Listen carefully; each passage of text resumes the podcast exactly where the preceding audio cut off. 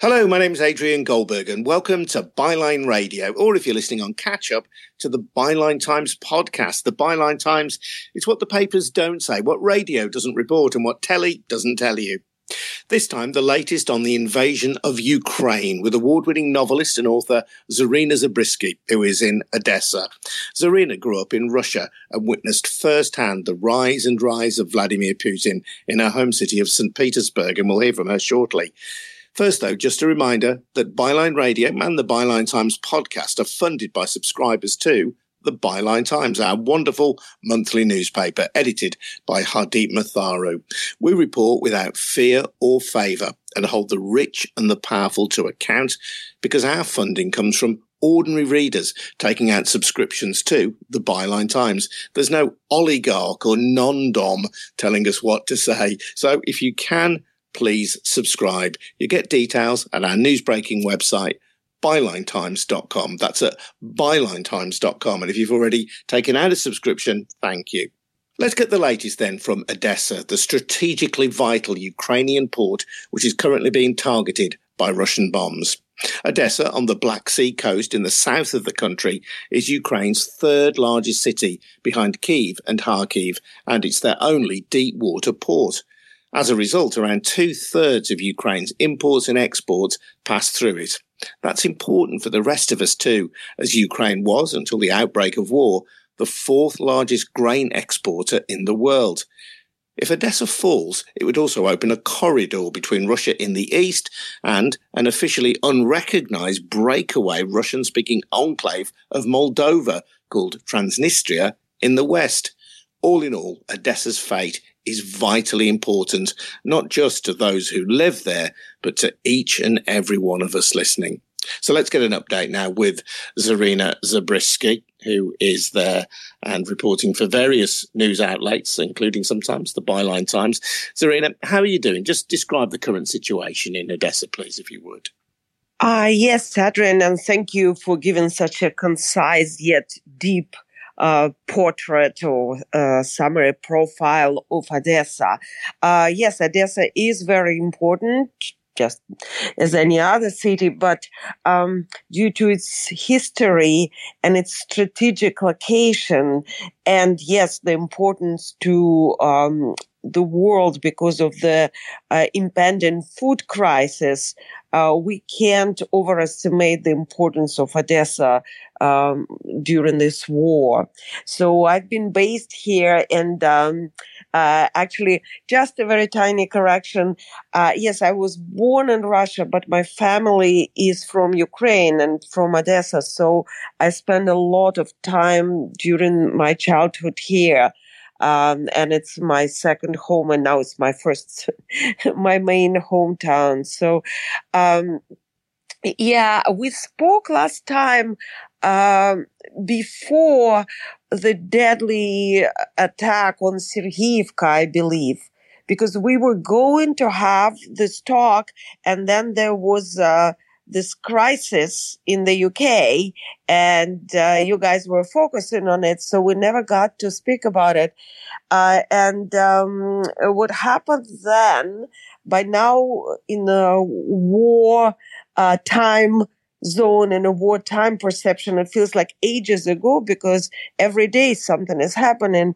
But um, it was not that long time ago. It's um, on the 30th of June, uh, Russians left what's called Zmiyny uh, Ostrov, was um, Snake Island. Uh, and I actually walked uh, on by the beach as the operation was happening, and I heard uh, the the I guess what was shock waves reaching the shore. It was a very strange feeling. You felt the ground kind of booming underneath your feet. And well, sure enough, it turned out that uh, the Ukrainians liberated the island, uh, to which Russians responded saying that they left as an act of goodwill. So lo and behold, and sure enough, the next day, they uh, bombed, possibly as another goodwill act, um, a, a, small resort town called Sergeyevka, which is about like an hour drive from Odessa. So I went to report from there, and that was quite horrible. By now, I've been reporting from several bombed uh, residential buildings, and you never can get used to it. Really, um, the the the charred rubble and the you know, I didn't get to see the bodies because by the time we drove there, the rescues already did that part of the work. But you speak to people whose relatives were in there or the residents of the buildings who now don't have any place to live and you see the shock in their eyes because it's a very peaceful village.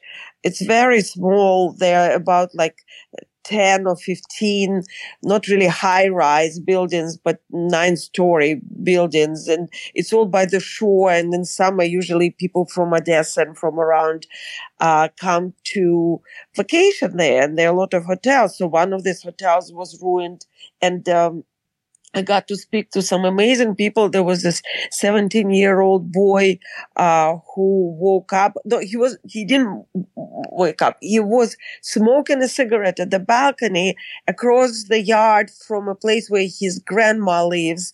And he uh, saw a rocket and he heard the explosion, the first one. And he rushed there and he managed to pull his grandmother out of the apartment and save her. And then uh, he saw uh, a woman's uh, a woman kind of buried underneath the rubble, but actually he saw the feet, and so he dragged her out, and then rescuers arrived and they asked the 17 year old kid to help. And so he spent the rest of the night hauling dead bodies. And when he spoke to me, he looked at me with his big eyes and he, he said, you know, I'm 17. I'm not supposed to be doing these things. Um, and it, it, was very, very uh, heartbreaking, as you can imagine. I found a puppy there under the rubble and we rescued the puppy. I couldn't take it with me because I'm renting a small apartment, but there were good people and Ukrainians are very, very good to their animals, amazingly so. So I'm kind of, you know, confident about this puppy's good fate. Um, and so what happened, basically Russians uh, took revenge for having to give away uh, the Snake Island. And that pretty much characterizes their everyday acts here. It's like they're speaking some secret language of war symbols or, or language of aggression. Uh, because anytime that something is being ruined, you could see why it's happening. It's either some uh, high rank official from the EU arriving to Kiev, or there might be some negotiations or the uh, next um, package of sanctions has been approved. And as, as non-verbal response, we get bombed. And um, we had air raids practically non-stop and there was this one weekend where suddenly there were no air raids for about like three days. There were no air raids and it was amazing. It was uh, uh, like nothing interrupts you going around your business. Nothing interrupts your thoughts. Uh, and, but we all know that actually there's nothing good about it because by the end, they will hit really hard. And sure enough, they do. They do. They um, they bombed um, suburbs at this point, and luckily there were no um, uh, casualties. Just people were injured, but lightly. And just the other day, uh, on Sunday, I woke up and I, I write reports every day for Euromaidan Press, but I was hoping to take the rest of the day off because you know, without any breaks, it's starting to get hard. And sure enough, in the morning, it, as they call here, it arrives. So it arrived and it hit, um, what turned out to be a sewing, um, little factory, not really a factory, but it's a very small facility. So I went there and this is fairly small, cozy city. And after spending a while here, you get to know people. So the owners of this factory, uh, factory, actually friends of a neighbor's friends. So I got to speak to them. And they, the, sure enough, there were nothing to do with military in that yet another bombed building. Um, and so it goes like this. Every day there is a air raid.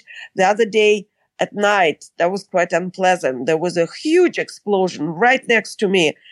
And the reason I know it's right next to me because the car alarms start to go off and the dogs start barking. And it's and after curfew. So the city is really, really quiet. And all you hear is the siren. And sometimes it's joined by the church bells. And so there's this racket and then it goes boom. And uh, then all the cars and the dogs and whatnot. And then again, it's very, very quiet and you don't know what happened. And you can't, even as a journalist, I'm not allowed to leave my premises. It's also not very smart because they always hit the second time. So the journalist in me wants to run out there and see what what's going on and report. But then the human in me says like, okay, you'll do it in the morning. And then in the morning, you, you never find out about some of these things because fair enough, uh, the Ukrainian authorities report, uh, the civil infrastructure damage, but they do not comment whenever something of military significance is being hit. It's just the law of the war. So sometimes you, you find yourself in this uh, not knowing. I want to report, I want to know, but I might not ever find out you know, Zarina, I mean, you talk about, uh, you know, this conflict sometimes between being a reporter and being a human being. And uh, effectively now you are a, a war reporter. But I mentioned at the top of this that you have written novels as well, and you've got a great novelist's eye for detail last time we spoke, we discussed a night at the opera, the fact that the people of Odessa have come together to reopen the theatre in the city, and your ticket comes with a ticket to a, a bomb shelter as well, so that opera and drama have been able to resume, albeit amid the bombing campaign from the Russians. And recently for Byline News as well, you wrote about a, a, a pride or a, a, a demonstration of LGBTQ plus community in Odessa. People keen to create a, a more progressive society, hopefully post-war in Ukraine as well. Yes, and uh, both is correct. And since the opening of the opera theater, I've been to so many concerts. Most of them have been held uh, in the basements now. So it, it's very clever. I've been to the Ukrainian theater and it was a very moving performance. On my Twitter, I shared uh, a short clip uh, and so once you're in the basement, you don't have to leave if there's an air raid. So you don't even know there's an air raid because they ask you to turn off your phone and you're already in the basement. So you just watch the show.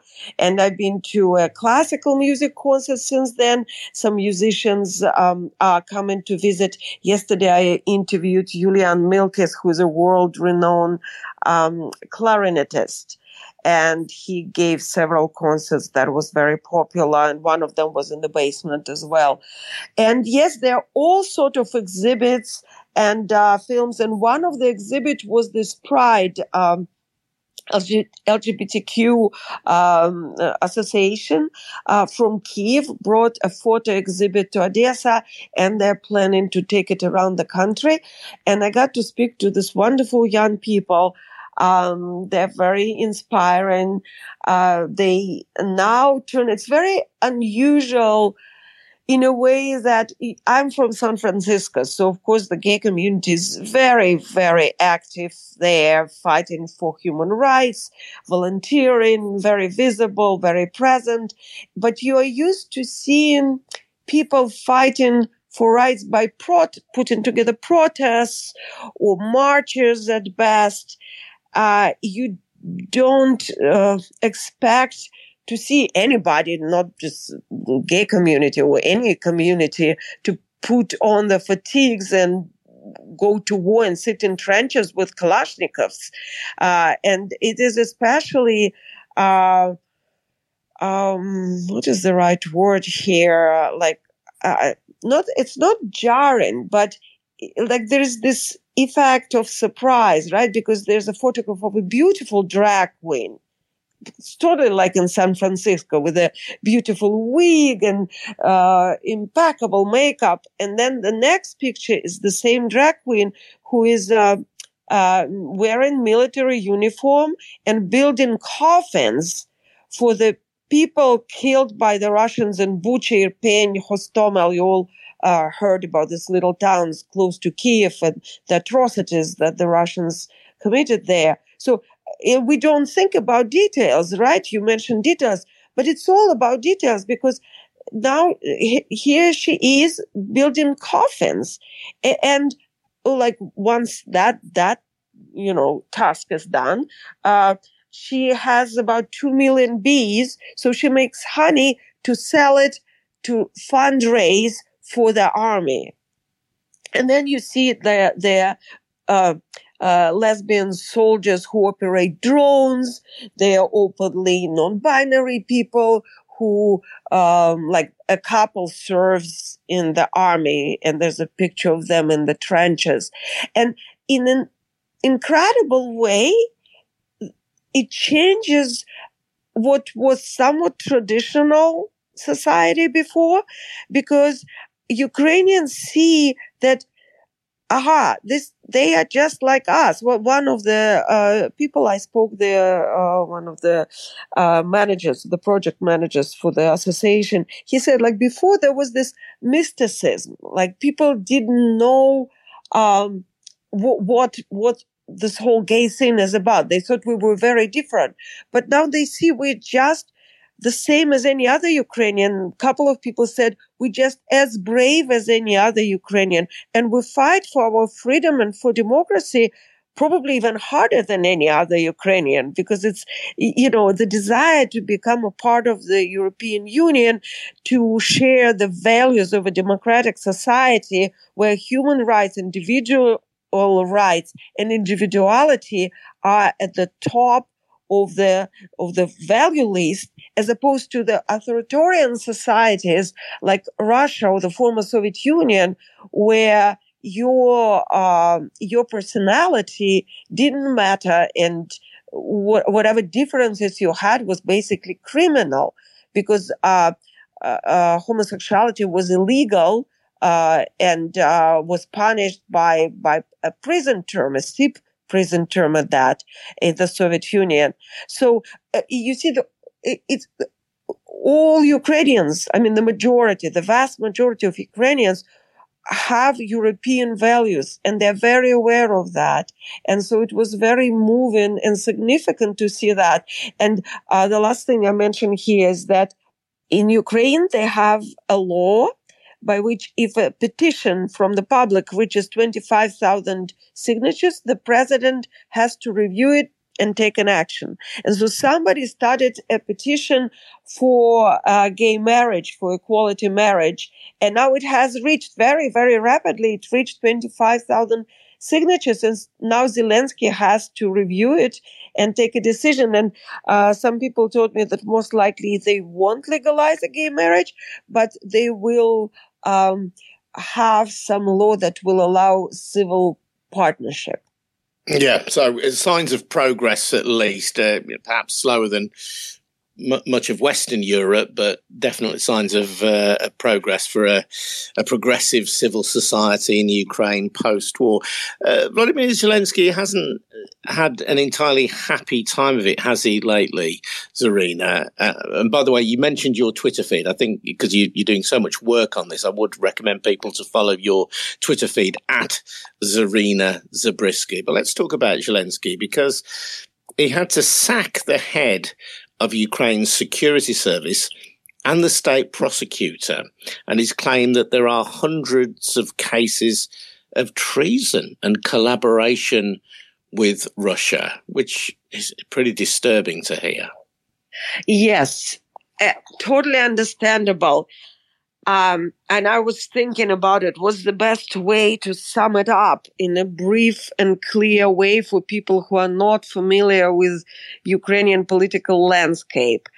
And I can tell you that I have not thought of the right way to do it. Um, there is a good article I can refer people to. It's called Explainer or the excellent publication Kiev Independent. And it's even called What's Behind Zelensky's Public Ousting of Top Officials.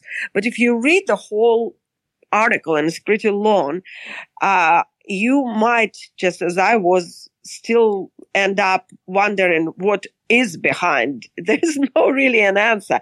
Um, I can tell you a little bit about what my friends told me and how I see it from after being here for many months. Um, the Ukrainian society is nothing but homogenous. It's um, it's very very diverse in terms of political beliefs, in terms of um, obviously the language, the preferred language. Uh, it's very different uh, and uh, divided, but generationally, and it has changed.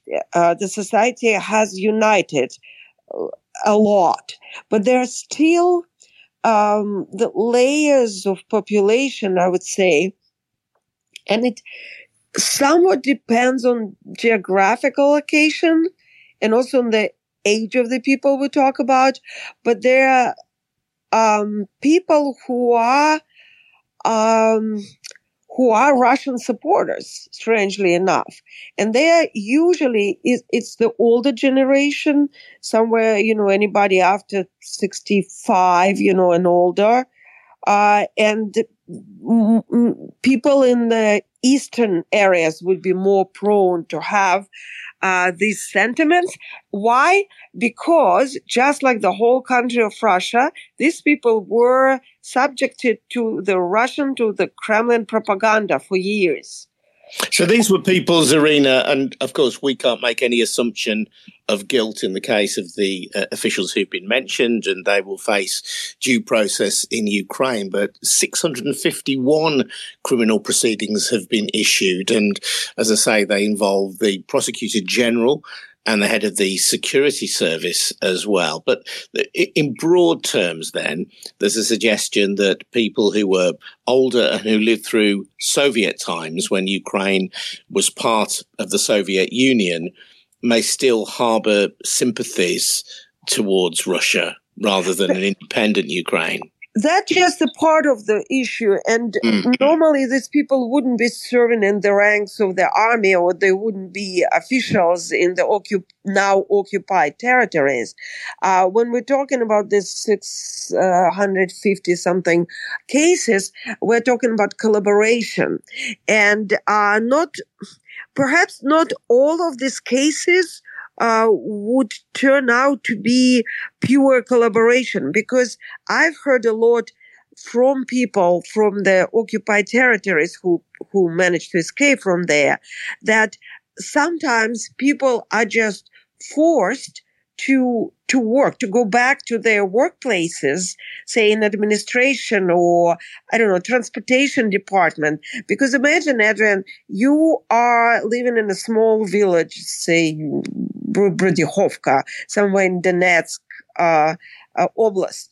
And um, the russians arrive and they they have all the resources. You've already been hiding in a basement for several months. Uh, your house is ruined. You don't have any money no paper money because there's no atm working there's no internet. The pension the salaries are not being paid and you have dependents. You have say three kids and your mother is sick at home. And your option is to go back to work and make some money or get sometimes in some cases not the money but get food get paid by food so you can feed your children. And um, that technically these people would still be looked at as uh, collaborators. But there are different degrees at different circumstances and the government and the people of ukraine understand that. So they don't judge people who were really forced into it by the, you know, circumstantially. But there, there would be people who willingly um, you know, jumped over the line and, you know, changed shoes, as they say here, and mm. suddenly became Russian officials and appointed. Like those people are definitely guilty and they will be prosecuted and they're looking at the term in prison and it's, uh, um, that's, that's the issue. And the reason, uh, I think uh, that Zelensky had to get rid of these high officials uh, who were, by the way, his one is his childhood friend Bakanov, and another one is a long-term ally, mm. uh, is because he had to to take some action. You can't just sit around and do nothing and watch uh, people in the occupied territories working for Russians. That there's, you know, as a president of the country, as a leader, you have to take an action. There, uh, I, I would refer people who are interested in that to this article in the Kiev Independent because there are also corruption issues there. Um, my take on it, one thing I say about that as well, my feeling as a journalist, now is not the time to do the corruption investigation into Ukrainian government because again, unity and morale are very, very important. Right now, um, certain amount of trust into this government, I think, should be exercised because they proved themselves being efficient and loyal to the people. And once the war is over, once Ukraine wins, I'm sure there will be gazillion of independent journalists cracking into these cases. And that would be timely and appropriate, in my opinion. Sure, sure. I mentioned at the start of this conversation, Zarina, the huge strategic importance of Odessa, both for Ukraine economically, because it is the hub really of economic life in Ukraine, but also strategically for Russia, if it can create this bridgehead to the west and to the area of Moldova called Transnistria. On the economic side, the U- Ukraine has an oil and gas terminal, which has got a storage capacity of 25 million tons. It's a massive storage facility. And we know that Russia is seeking to weaponize fuel, seeking to weaponize gas in particular. And the European Union, the European Commission has said that it's looking to reduce the use of gas in Europe by 15% until next spring. And obviously, that will cover the European winter. So I just wonder how people feel in Odessa about whether that's likely to weaken Western resolve and Western support for Ukraine, because at that point, it no longer becomes a remote conflict. It no longer is something that we see on our television screens. If you can't keep warm in winter in Berlin, in Paris, maybe in London or Birmingham, then the war becomes very real to you. Uh, yes, this is certainly a concern, and that that is, you know, you see the headlines. Uh, actually, I used it as a headline a couple of days ago, and I think the term uh, blackmail is appropriate here, and um, that's what again, that's what Russia and the Russian Federation and Putin are known for blackmailing. Um, to me, and I think to a lot of Ukrainians, especially those who remember the good old Soviet Union and the 90s, uh, that rings a bell. Um, Putin comes from the bandit uh, circles. He is a bandit. He was in St. Petersburg and he was uh, blackmailing the foreign businessman. That was like the, the beginning of his career uh, after the KGB, when he switched from the KGB to the uh, service of the people. He was in charge of this uh, foreign um, uh, economic council, it was called by the mayor's office. And basically, he would come or he would send people to uh, do racketeering. Like somebody would come and say, you are paying us. Or if you're not paying, we're going to burn down your business. And I, I know it because I translated at negotiations like this. So I know it for a fact. And that, that you know, this blackmail, you do what we want or else. It's exactly what they're doing, but now they're doing on the global scale and uh, with gas and oil. You stop the sanctions now, or we will cut off the gas. So um, the uh, chances that they will at this point change their behavior are pretty much next to zero. So I think what's needed is for what they call the collective West, but for, for the European Union, for the United Kingdom, for uh, the United States, Australia, you know, all the, the countries that are on Ukrainian side, partner countries, to realize that uh, tiptoeing around it is not going to work. And I think some countries are already looking at other sources of gas and oil or just entirely other sources of getting energy, which is better for the climate uh, change and for the environment anyway. And I think that's a long-term solution.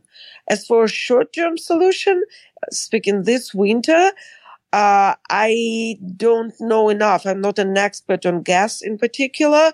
So um, I can tell you precisely what's going to happen, but nobody's going to like it. Nobody likes to cut down. So uh, I think for us as journalists, as you know, for people who um, are uh, doing analysis in public sphere, it's important to explain uh, why it is important to uh, not put the blame on Ukraine per se, it, to see past your own, um, you know, heater at home and to understand the global significance of, of this change.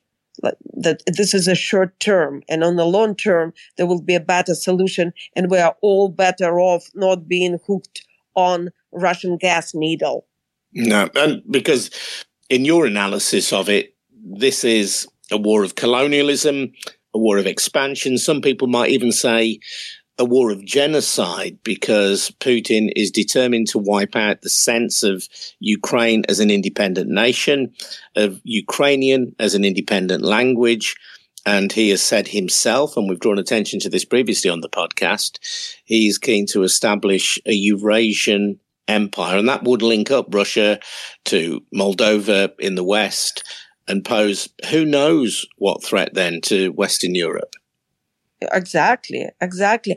And there's one more thing that I would like to bring up, and it's also from um, from the energy sector, and it's really being overlooked. And I really, really hope that people start paying attention. It's the situation with the nuclear power plants. Uh, right now, today, uh, there is a critical situation yet again at the the Zaporozhye uh, nuclear plant where the Russians now moved their military equipment like tanks and explosives, uh, not just on the territory of the plant where they were already, but they opened the premises and they put this explosive stuff um, uh, in a way that it blocks uh, access to the mm, to the exit door to the fire safety equipment. Uh, again so it, this is a this is the biggest nuclear power plant in Europe.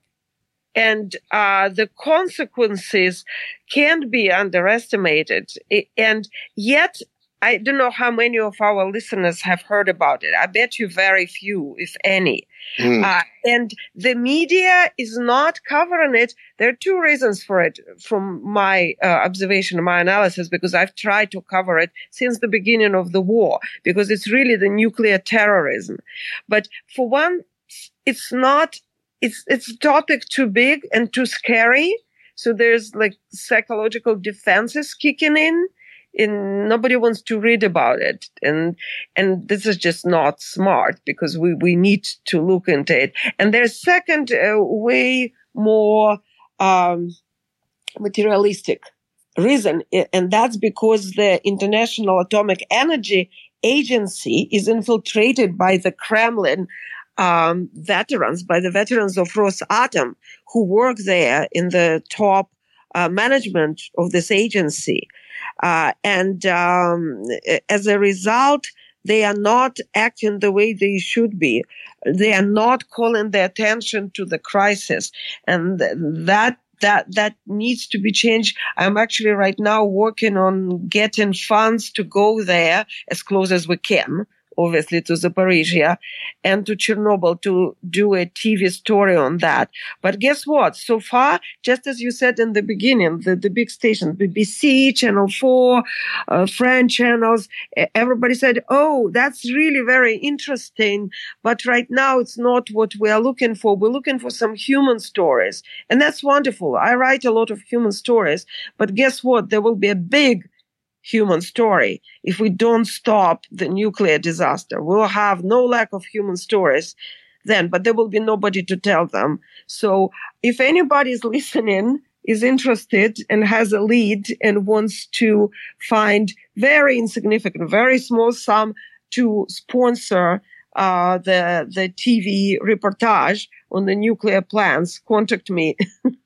Okay, well, as I say, people can follow you on Twitter at Zarina Zabriskie. One more thing before we go, Zarina, and I know that the Ukrainian government and Ukrainian people generally were very grateful to Boris Johnson for his outspoken support for the country. He's now uh, about to step down as prime minister, but the United Kingdom is still showing its commitment to Ukraine. I know that today it's been announced that 50,000 shells 1,600 anti tank weapons are going to be delivered to Ukraine.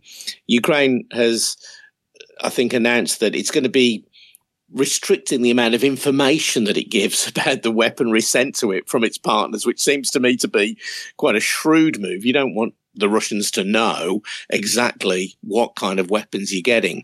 But it, it does underline the fact, I think, that even without Boris Johnson at the helm, the United Kingdom is a friend of the of Ukraine and wants to wants to support it in a military way. Uh, yes, exactly. We did a couple of pieces. Uh, there's an excellent article in Euromaidan Press where we interviewed Peter Jukes from the Byline Times as well, and also um, John Sweeney. I did a video interview with him on the topic. So anybody wants more details on that, uh, you can visit and watch or read the article. But basically, yeah, he was a hero here. They loved him dearly. Uh, they did not understand most people in Ukraine. I mean, uh, why, why is that the British people don't want their darling Boris anymore? And it was very hard to persuade them otherwise. And I haven't tried because you know, I, I think there are more important things. And they are, you know, waiting to see what's next, who's next. And hopefully, from what I see and from uh, most, more importantly, what I hear from other experts and political analysts, uh, this tendency shouldn't change very much and Ukraine still will be getting a lot of help. I would imagine so. I can't see any appetite, uh, any loss of appetite from the British public at the moment, anyway, to uh, reduce the support for Ukraine, and long may it continue. Zarina, great to speak to you as always. Uh, your reports are carried in various outlets, including the Byline Times, but also Euromaidan's Press, Bywire News, and so on. If people want to follow your various works, the best thing they can do is follow you on Twitter at Zarina Zabriskie. Really grateful to you, though, for your time and reporting for us from Odessa. Thank you. Um, I'm Adrian Goldberg. This has been Byline Radio, or if you're listening on Catch Up, the Byline Times podcast, funded by subscriptions to the Byline Times, our brilliant monthly newspaper. Get details of how to subscribe at our website, bylinetimes.com. That's at bylinetimes.com. And don't forget as well, every Friday night at seven, you can enjoy Peter Jukes, Hardeep Matharu and guests on Byline TV. I'm Adrian Goldberg. Thanks very much indeed for listening. See you soon. Bye bye now. Thank you.